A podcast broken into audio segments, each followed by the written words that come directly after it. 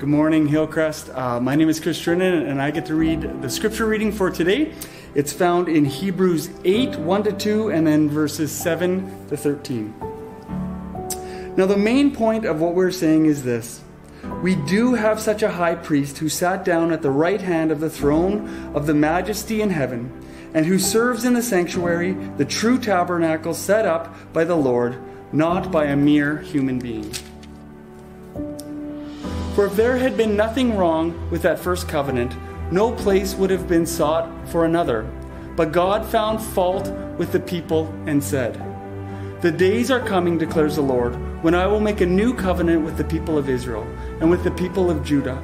It will not be like the covenant I made with their ancestors when I took them by the hand and led them out of Egypt, because they did not remain faithful to my covenant, and I turned away from them, declares the Lord.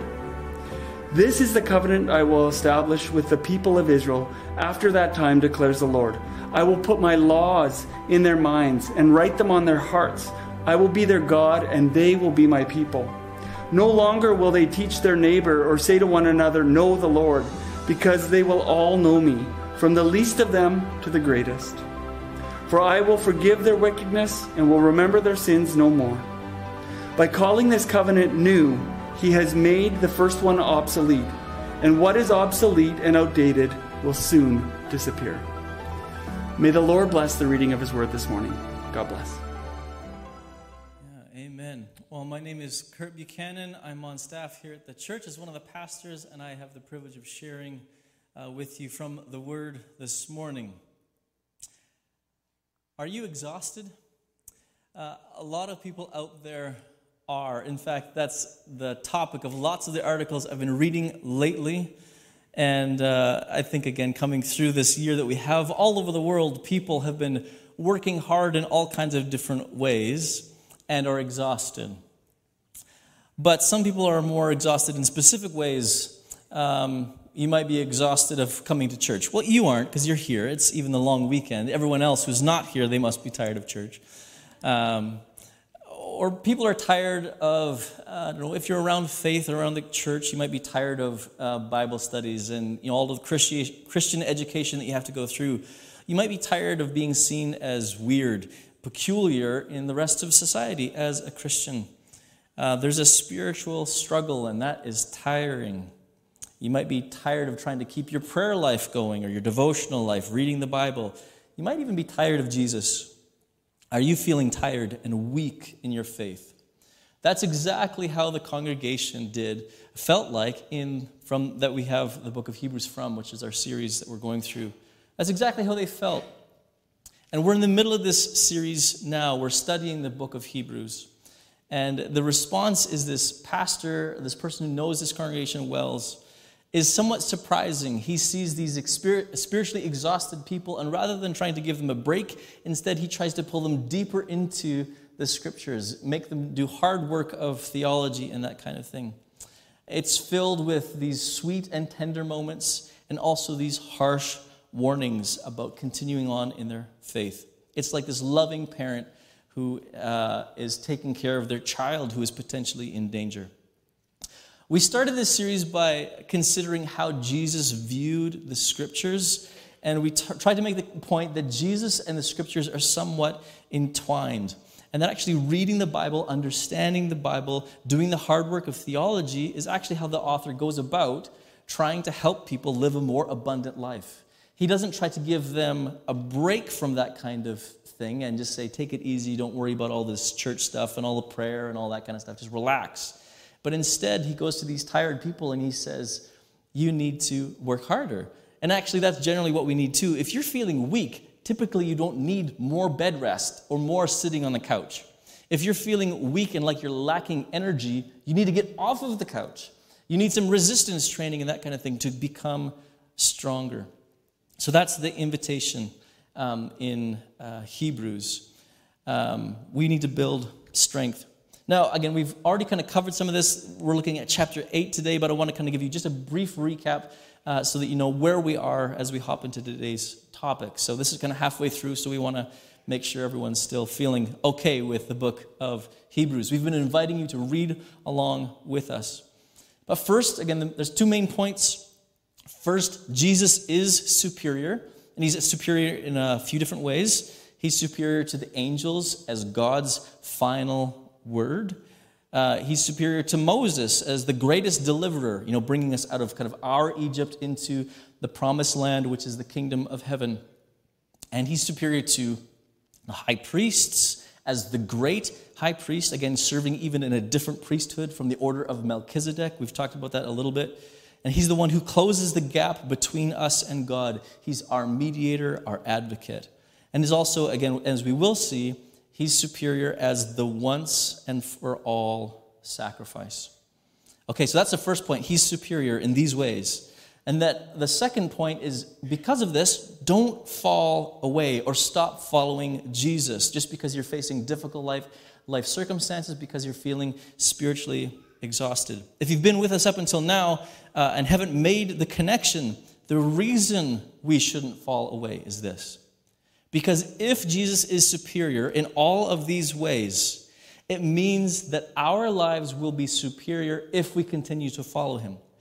Not in relationship to other people that we get to be more superior than other people, but we are superior in a way to the lives that we would have had, our own lives, apart from Christ. We live a superior life when we continue to follow Jesus. Those are the two points in Hebrews. Now, if we abide with Jesus, we can Here's the benefits know the one true God in vivid, intimate detail.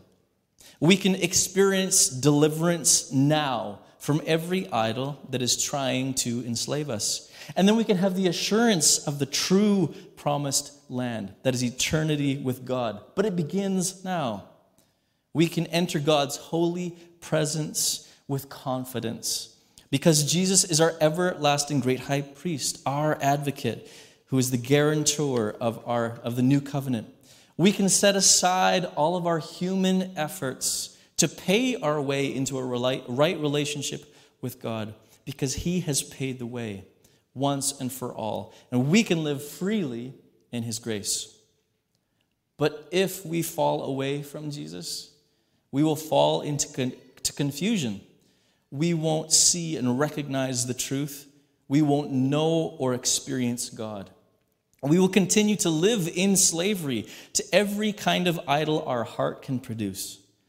Our love will be disordered and we will live without hope. We will live in condemnation. We will stand condemned by God because we would not embrace his salvation. We will live under the constant accusation of the devil ourselves and the world that we are not good enough. We will live under the weight of our sin, and in the end, it will crush us. We will endlessly chase after things that will never satisfy us. So we have a choice. Are we going to abide with Jesus, follow him, continue to follow his path for our lives, or are we going to just give way to the weariness and drift? Okay, if you were getting lost on the journey so far through Hebrews, I know it's one of the more complex books to look at. Some of the ideas are a bit heady and that kind of thing. And I understand that. I, I know where you guys are at, uh, where some of you are at. So if you're getting lost, just remember that it's all about Jesus, that nothing else is worth your focus and attention and your worship. So here's a quick summation of why all the wonderful things that Hebrews says about Jesus. He's not just the messenger, he is God. He's the exact representation of his being. He's God himself, but he comes to us like a brother, knowing exactly what it is like to be human.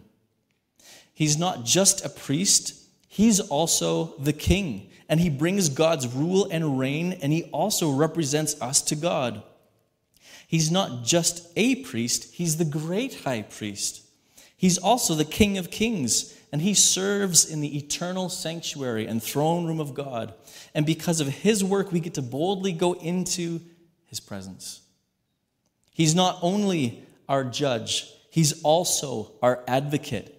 He's the one who stands in our place in judgment. He's not just the one who pours out his righteous wrath He's also the one who bears it on our behalf, so that instead we receive a crown of glory for His righteousness. He's the author and perfecter of our faith. We can have confidence in what we hope for and assurance about what we do not see. And through faith, we can live a remarkable life.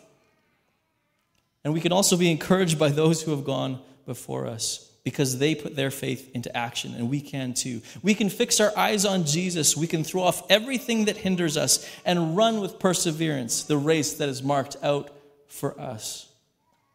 From weak and exhausted to running the race because of Jesus.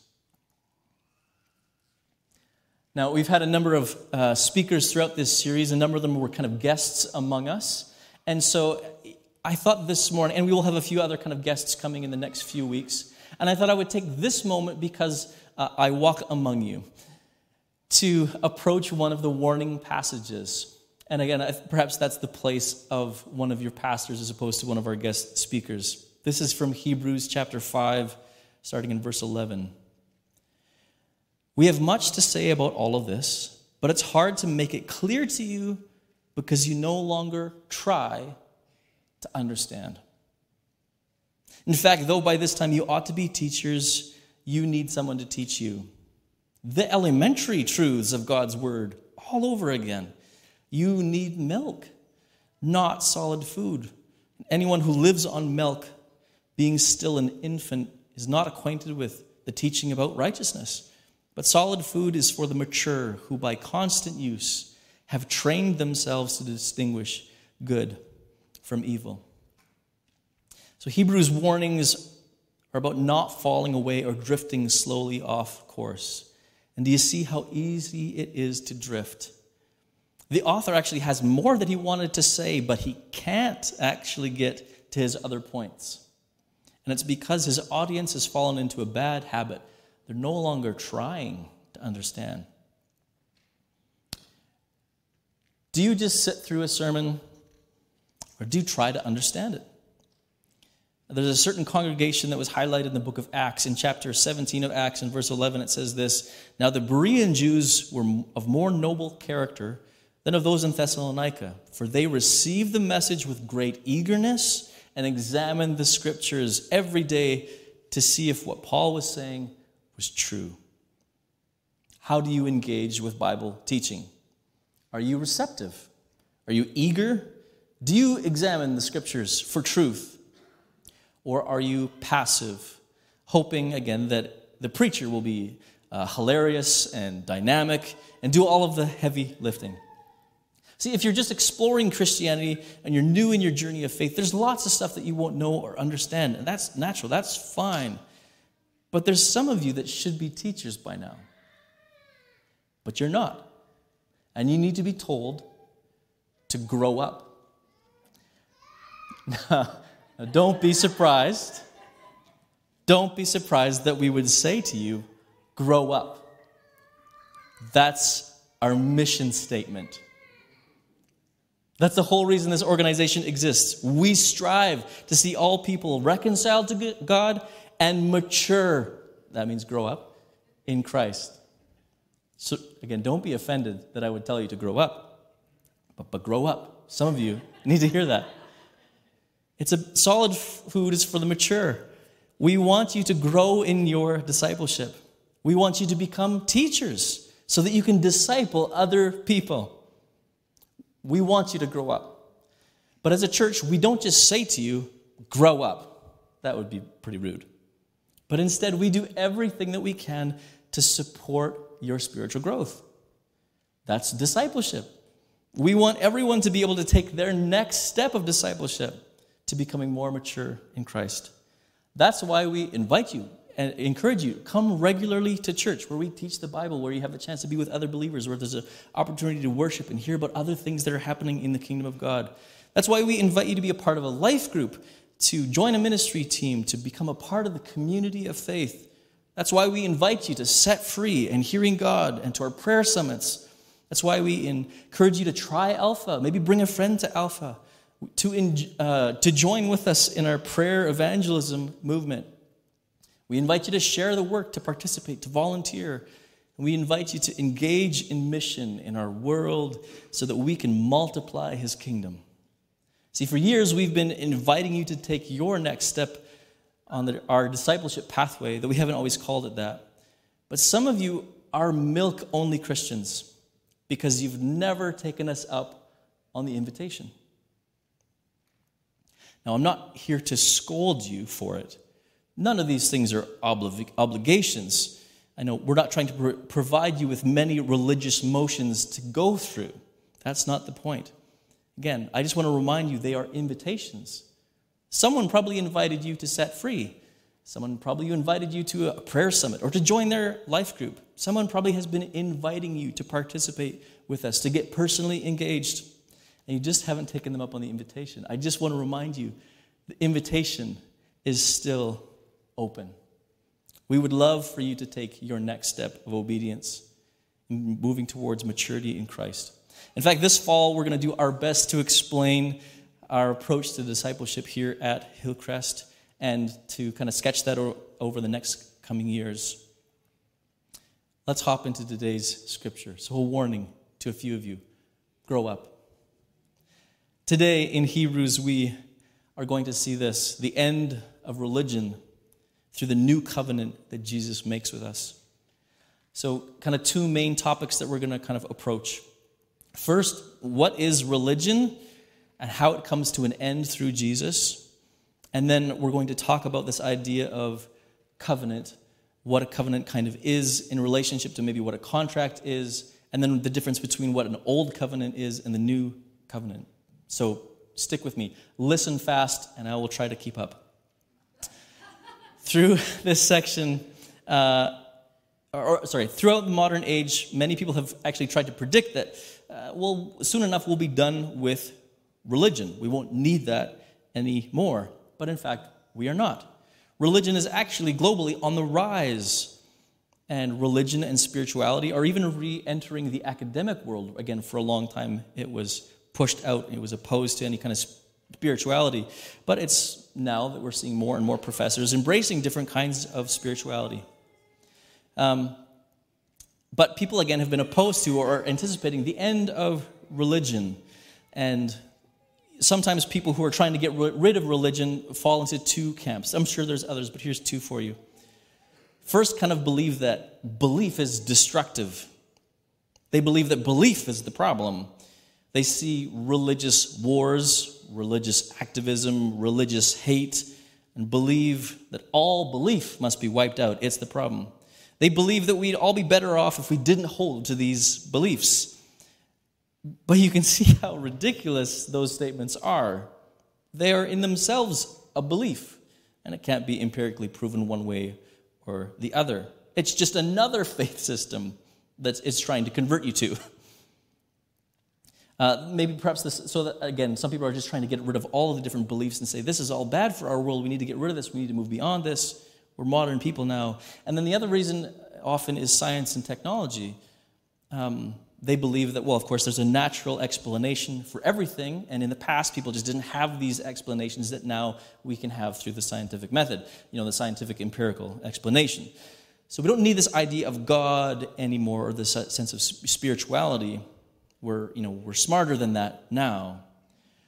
But all, be, despite all of these advances in science and technology, there are still some things that are missing in terms of answers, real legitimate answers for the reality in which we live. One of them is we're still broken. Despite the advances in science and technology, we as a, you know, a, a people have not advanced. We're still broken. And there's not really an adequate answer for this in the scientific and empirical sense. There's lots of ways to measure sin, but nothing really adequately speaks to the reality that we are enslaved to sin. And I believe the Bible provides an answer for this, and not just kind of a pat answer, but I believe it's actually an answer that surpasses all other attempts. Humanity is enslaved to sin because we rejected God and replaced him with idols.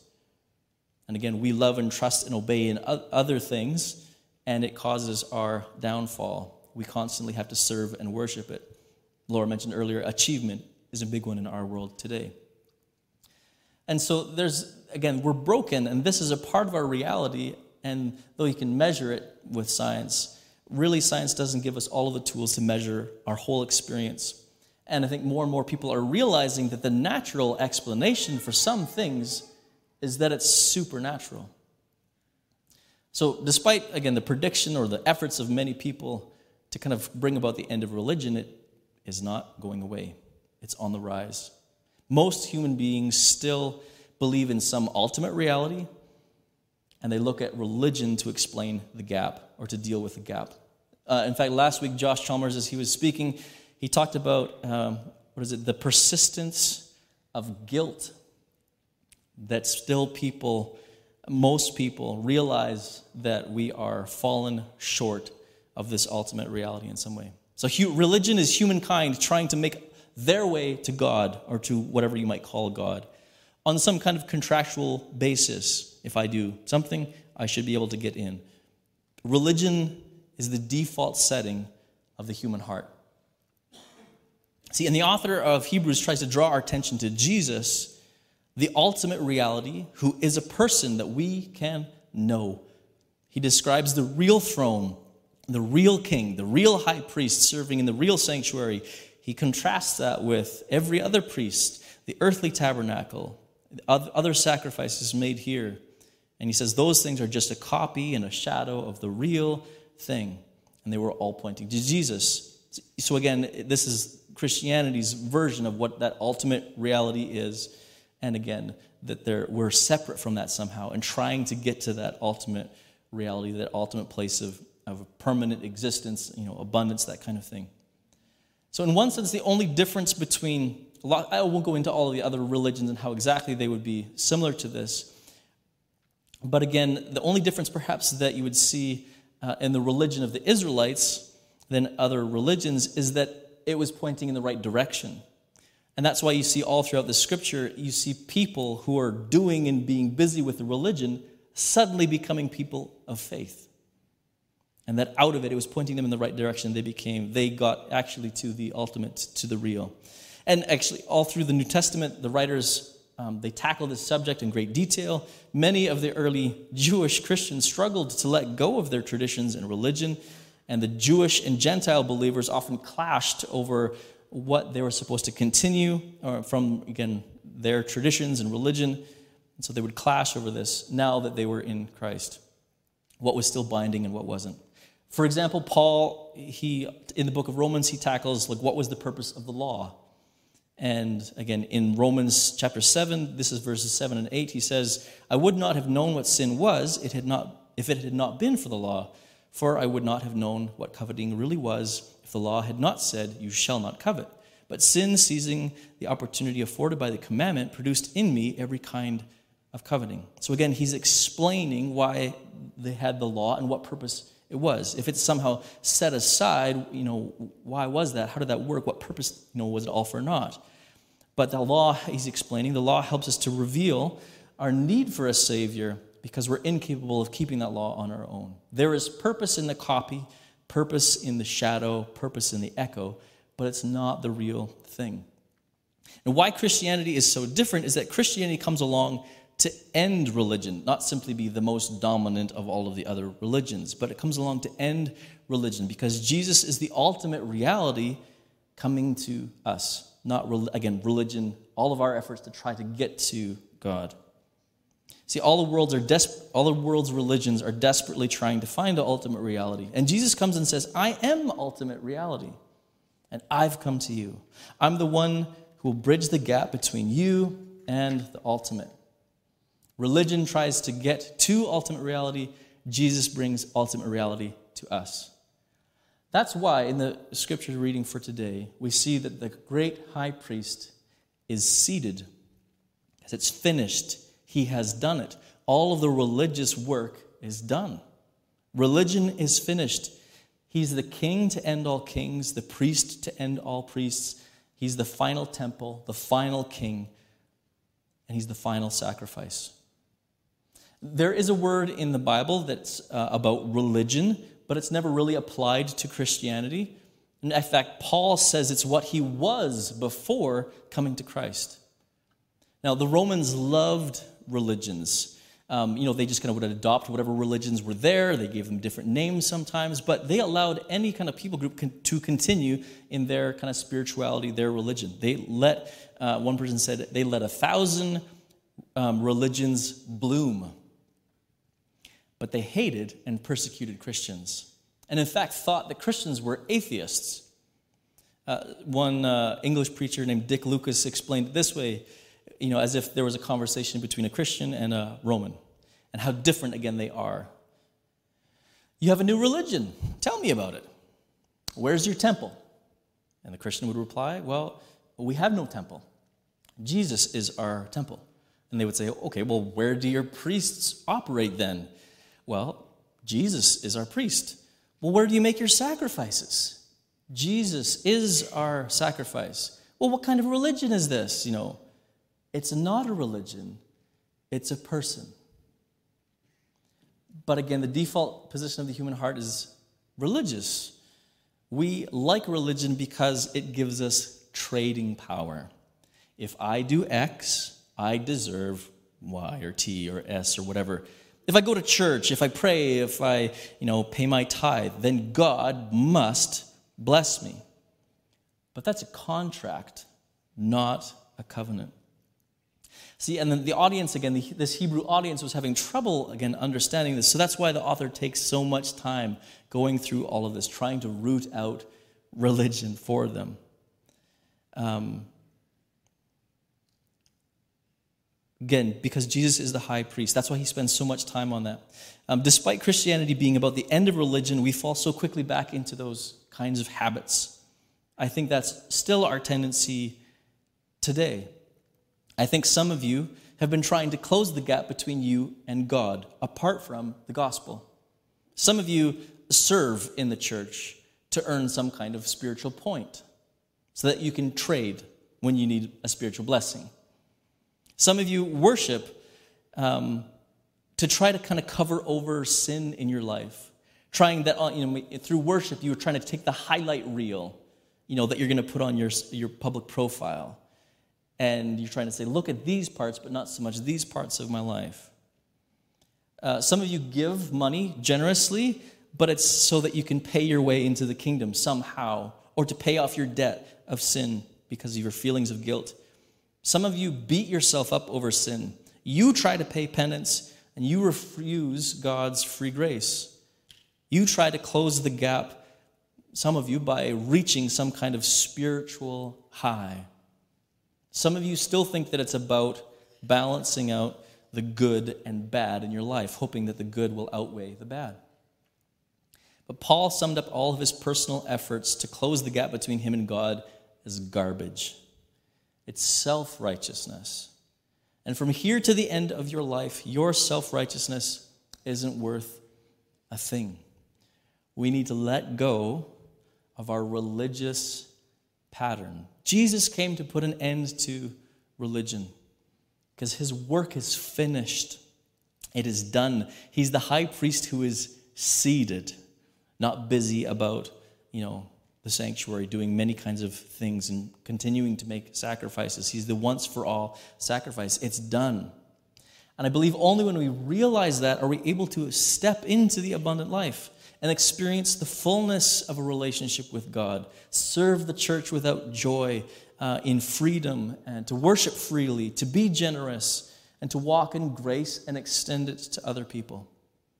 So, that's kind of the first idea that there's all of these different paths that people are trying to choose towards God, but it's their path to God. Christianity is radically different, and it brings about the end of religion because Jesus comes to us, the ultimate reality shows up in a person that we can walk with, talk with, have a relationship with. Again, the gospel writer said, We've seen his glory. He was among us and we could see it. So Jesus puts an end to religion. Now, let's talk about, again, we bumped into it just a little bit, the idea of contract. You know, it's kind of this religious way of like, I'll give you something, you have to give me something back. Now we're going to move into the language of covenant, what that really is. So the author of Hebrews points out that Jesus made a new covenant and later, we're going to celebrate the new covenant in his blood when we celebrate communion together. So, and in, in doing so, he also set aside the old covenant. So we have to talk about like, covenant is a bizarre word, and most people kind of don't uh, know exactly what it means unless you've been around church for a really long time. So you have um, more familiar, familiarity with a contract. So this is what I believe a contract is. A contract is give and take. It's a legal agreement of exchange. I will do X if you will do Y. But if either party fails to kind of follow through on X or Y, then the other party is no longer obligated to follow through on their part. Again, it's give and take. For example, I will give you this dollar if I can take that Coke. And then the, the other person, again, is kind of making this deal where they're like, I will give you this Coke if I can take that dollar. Give and take. But again, if either person is unwilling to give up either the dollar or the Coke, again, there's no deal. The contract is dissolved. And actually, most modern relationships function this way. Um, we are willing to give something to it if we get out of it what we want.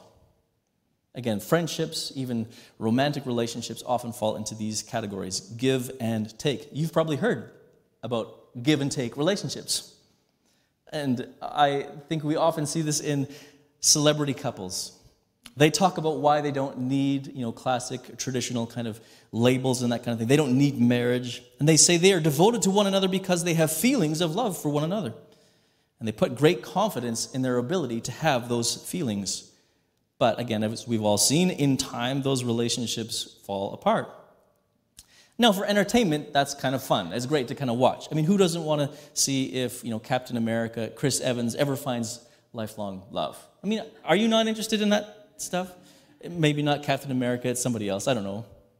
But feelings don't thrive when there's no real commitment. Feelings are like sails on a boat with no rudder. They rush this way and that, Sometimes it just kind of fizzles out, but there's no journey, no destination, and eventually people abandon that ship. So again, a contract, I think we can all you know, understand what that is. There's give and take. But a covenant is different. And if a contract is give and take, then a covenant is give and give. Uh, in the Bible, the idea of friendship is not like a contract where, you know, I will put something in. I'll hang around with you. We'll be friends. I'll help you move your couch. So long as I'm getting out of it, you know, weekend boat rides and other things, we'll have this friendship. We'll trade things back and forth. But that's not what biblical friendship is at all. Um, again, a friendship wasn't a legally binding thing, but is much more like a covenant. The description in a Bible of friendship is that you are a friend to someone, or they are a friend to you. You pursue their well being or they pursue your well being at any cost, even if at times that person is not particularly friendly to you. That's what a friend is. So, in fact, you might be a great friend, but have no friends. Or, in fact, you might have many friends, but not be one in return to them. So, to be a friend is to choose, choose to give. Um, and you have this relationship. Again, where you give to this other person, that it's not about give and take, it's just about you giving.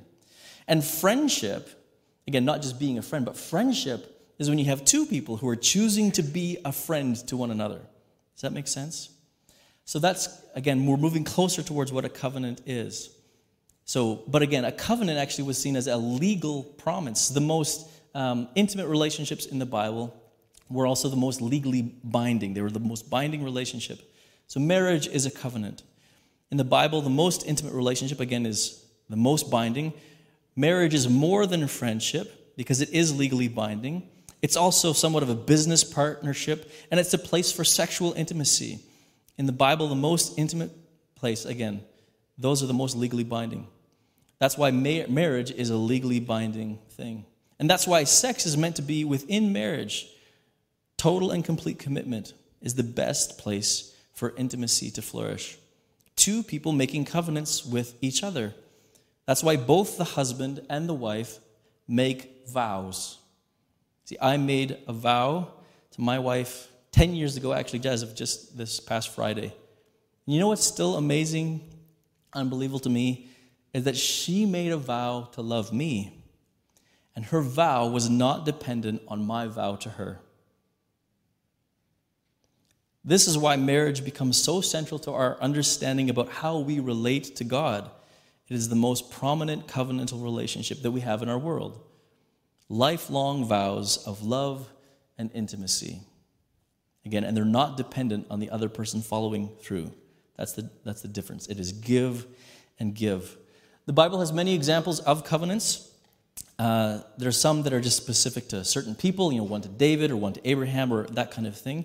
They're always God keeping his promises to his people throughout the whole way. And in some ways, that never actually stops or ends or is set aside.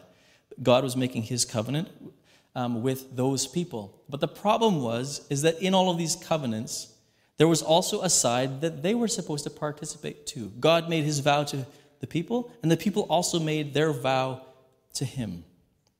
And this is actually what the author points out in this in the Old Testament scripture that he quotes within the book of Hebrews, and he says, God found fault with the people.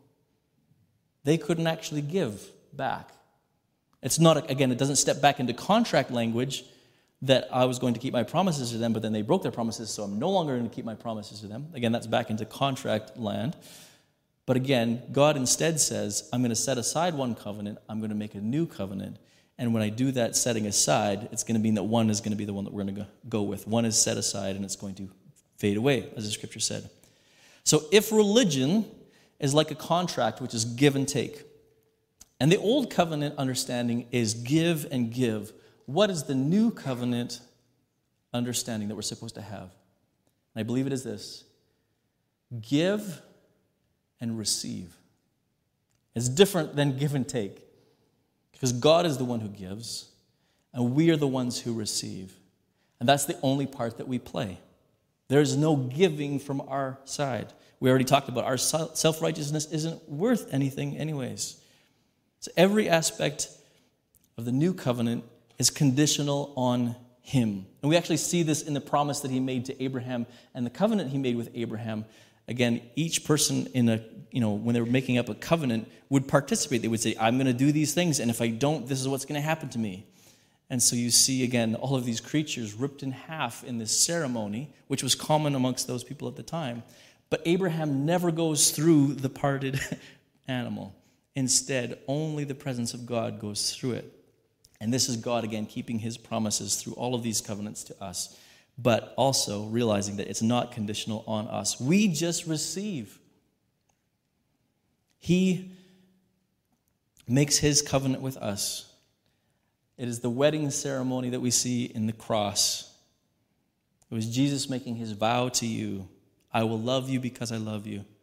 We just receive his love. We receive his forgiveness. We receive his salvation. We just receive his righteousness as if it is our own. And then and only then, when we just receive him, does the transformation begin. Through the Holy Spirit, we begin to see that it's now written on our minds and on our hearts. We receive from Him, we welcome Him in, and even He does the work of sanctification. He's the one who does the writing in our heart and in our mind. Through our posture of openness to Him and receiving from Him, putting our faith in Him. Now, again, some of you are going to try to make receiving from Him into a religious activity. That if you can receive the best, you're just a little bit better than other people. If you can really receive it a little bit more than the other person, again, that you should get points and that you can trade them for other kinds of blessings from God. I get it. We're religious. That's our default setting. But stop yourselves in your tracks and just receive. Receive His love. Receive His forgiveness. Receive His presence. Receive His power. Receive His rule in your life receive the abundant eternal life that He wants to give to you. Or reject it. You can refuse His invitation if you want, but don't try to be religious and make your way to Him. He put an end to religion. He made a new covenant based entirely on His work. Respond to His invitation. Again, the ultimate reality came to us. He set aside all of the work of religion because he is the priest king who is seated. He made a new covenant with us based entirely on what he has done, not on what we have done. We simply respond to his invitation. And maybe you're with us today and you've never responded. You've maybe heard the invitation in Christianity to come to Jesus, that he could be your Lord and Savior and offer you eternal, abundant life. And you've never taken him up on that invitation. Here's a simple prayer you can pray if you want to do that right now. You can pray this Dear Father, thank you that you love me and sent Jesus to die on the cross for my sin. And I put my trust in Jesus as my Lord and Savior. Help me live a life that honors you by the power of the Holy Spirit. Here is the bottom line the old covenant is religion, but the new covenant is really living. Again, the point of what we're trying to say, again, chapter 8 starts that way. We do have such a high priest. We do have him. That's remarkable. That changes everything. That's why it's remarkably different than any other religion, any other philosophy, any other way of life. We do have a high priest, Jesus, the one who brings God to us. He's the one who closes the gap. We welcome, he welcomes us into the holy of holies. We are welcome into God's very presence, not based on our own efforts, but based on his work as the great high priest. He is advocating for us, the King of kings and Lord of lords.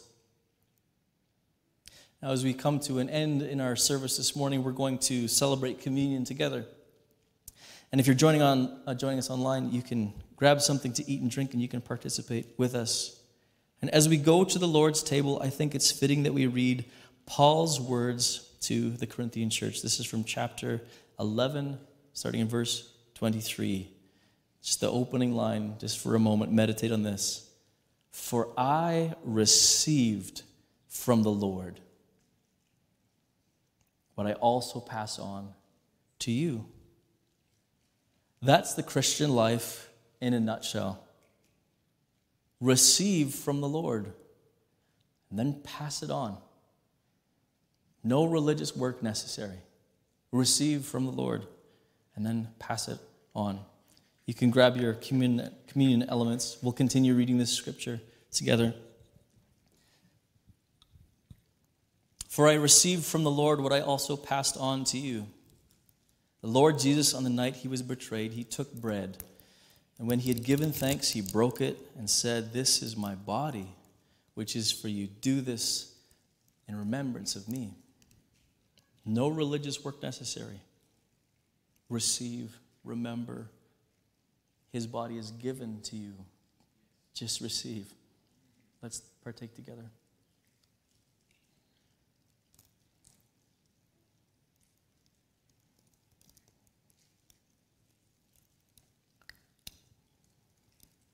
And in the same way, after supper, he took the cup, saying, This cup is the new covenant in my blood.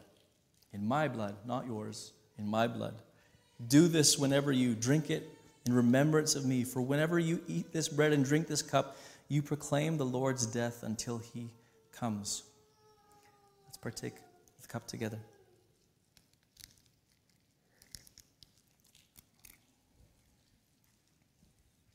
And now let's pray. God, help us to see Jesus as he truly is. This priest, king, advocate who is seated, whose work is done, that you came to give to us, and all we have to do is receive. Help us to see that He's the glory of the one and only Son of God.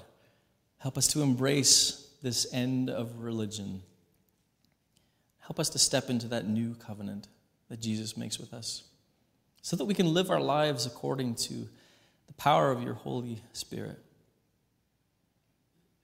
We love you. We honor you, Jesus, for your death, your sacrifice, for our sins. What an invitation it is that we can take you up on. Help us to take you up on it every single day of our lives. In your name we pray.